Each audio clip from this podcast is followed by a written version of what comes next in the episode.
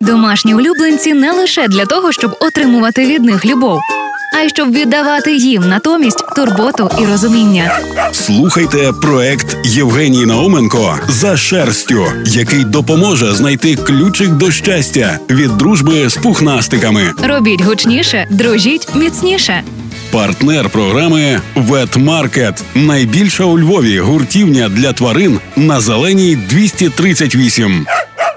Ідеш втомлена з роботи, підходиш до вхідних дверей, відчиняєш, чуєш, береш на ручки, відчуваєш улюблені заспокійливі вібрації.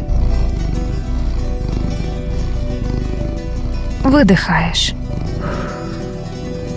Домашні справи, їсти, душ, нарешті лягаєш спати, світло, клац.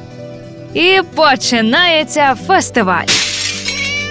Одне з найпопулярніших запитань від наших слухачів: що робити, якщо кіт не дає спати вночі?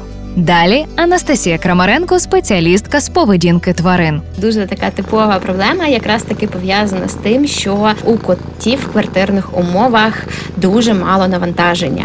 А вони тварини одночасно і хижаки, і жертви. Тому це навантаження їм треба специфічне. Воно їм треба, скажімо так, да, тому що саме по собі полювання це дуже активний процес, який вимагає залучення ментальних зусиль, е, фізичних зусиль і так далі. І тому часто вз- ну, взагалі знову ж таки не прийнято розважати котів, е, якось цим окремо займатися.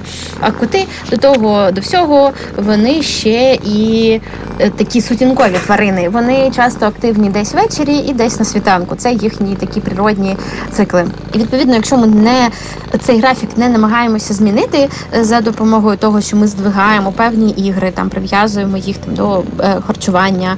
Е, Відповідно, коти да вони починають біситися вночі зранку, і е, таким чином вони е, будять людей і їм заважають.